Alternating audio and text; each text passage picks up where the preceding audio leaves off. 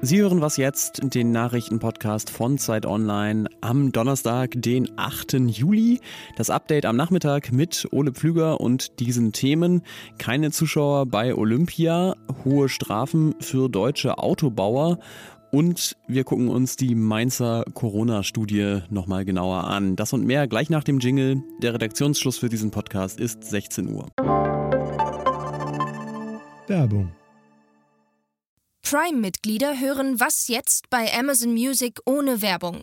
Lade noch heute die Amazon Music App herunter. 10.250 Menschen haben teilgenommen an der Gutenberg-Covid-Studie der Uni Mainz. Und das Ziel dieser Studie war es, das Pandemievirus besser zu verstehen und auch wie wir Menschen mit ihm umgehen.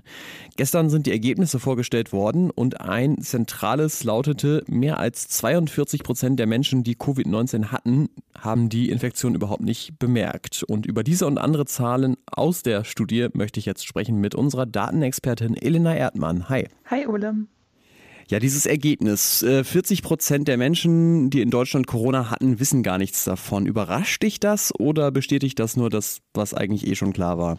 Nein, das überrascht mich tatsächlich gar nicht so. Es ist ziemlich genau das, was wir auch ungefähr erwartet haben. Ich habe da mal mit Frau Priesemann drüber gesprochen und die hat gesagt, wahrscheinlich in der ersten Welle geht man so davon aus, dass eine von vier Infektionen erkannt wurden und danach in der zweiten, dritten Welle eher so eine von zweien. Das heißt, wir sind da viel besser geworden. Am Anfang, da gab es ja noch nicht so viele Tests, da wusste man noch nicht so viel über das Coronavirus. Da war die Dunkelziffer noch relativ hoch und jetzt gibt es die immer noch aber die ist gar nicht mehr so hoch. Also nein, es sind nicht mehr, als man erwartet hat. Hm. Äh, jetzt muss man ja sagen, die Studie ist bisher noch nicht veröffentlicht, aber du hast die Präsentation dazu vorliegen. Deswegen die Frage, was steht denn dafür Neues und Interessantes drin? Ja, da sind ganz viele spannende Ergebnisse, denn die haben halt untersucht, wer sich denn alles so ansteckt.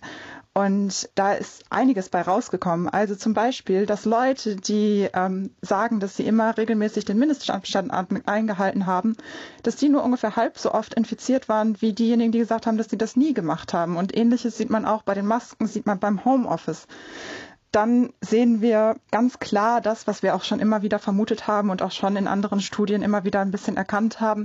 Menschen in prekären Wohnverhältnissen sind viel häufiger infiziert. Gleichzeitig werden die aber auch seltener geimpft oder unter denen ist auch die Impfbereitschaft niedriger. Und dann, was ich noch ganz spannend fand, war, dass tatsächlich gerade unter den Älteren die Dunkelziffer besonders hoch war. Vielen Dank für die Zusammenfassung der Studie, Elena Erdmann.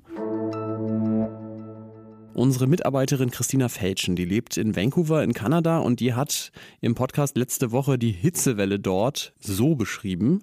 Vancouver war deutlich weniger betroffen als das Inland, ähm, wo die Temperaturen ja auf die 50 Grad zusteuerten.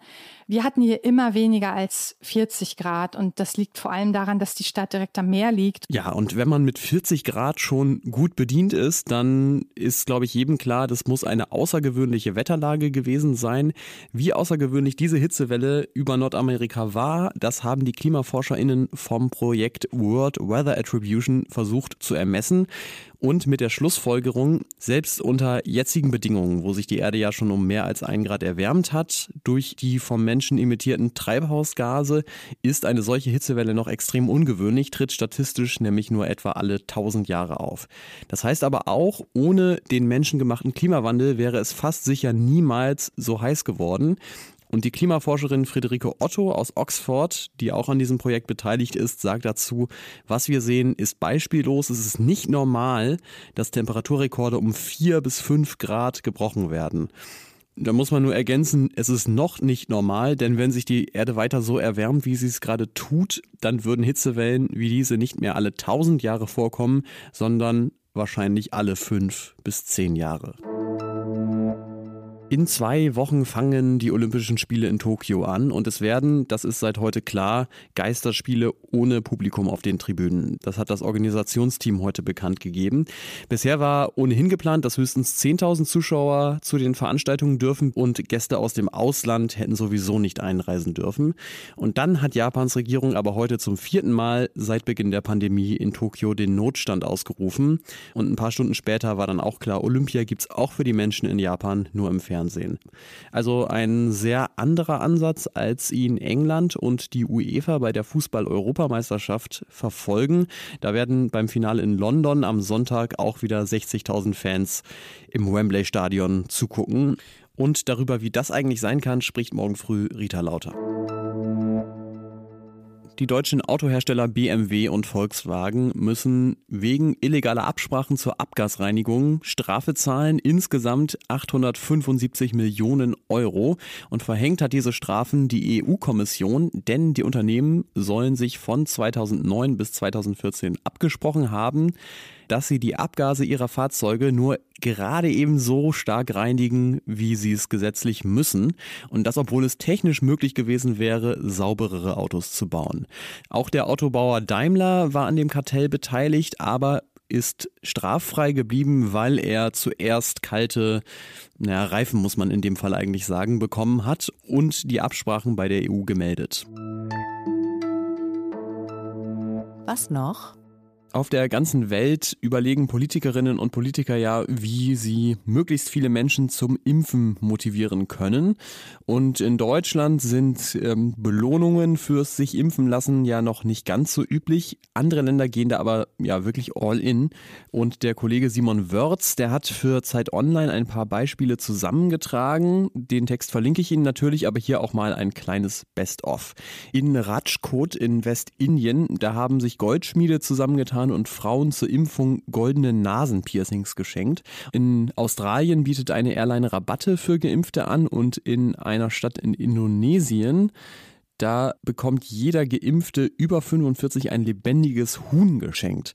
Natürlich sind aber die USA das Land der unbegrenzten Impfprämien. Manche Bundesstaaten haben einfach Lotterien veranstaltet. Es gibt aber auch Jagdscheine, Tickets für Sportveranstaltungen oder Joints. Das haben Sie wahrscheinlich auch schon mal gelesen. Und im Mai ging ja auch noch dieses Video vom New Yorker Bürgermeister Bill de Blasio um die Welt.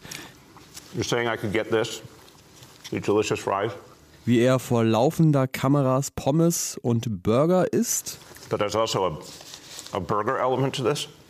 Und dabei macht er ja so halb Werbung für die Impfung und halb für das Restaurant, das Gratis-Menüs für Geimpfte spendiert. Mmh. Vaccination. Mmh. I'm getting a very good feeling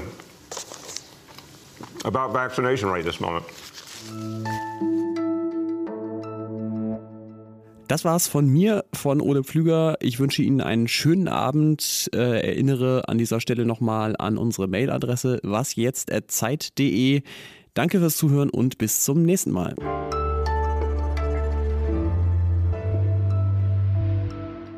Mmh. Vaccination. Also irgendwie klingt das bei ihm so, als wäre der Impfstoff in den Pommes drin. Das wäre wahrscheinlich wirklich der beste Weg, damit sich alle impfen lassen.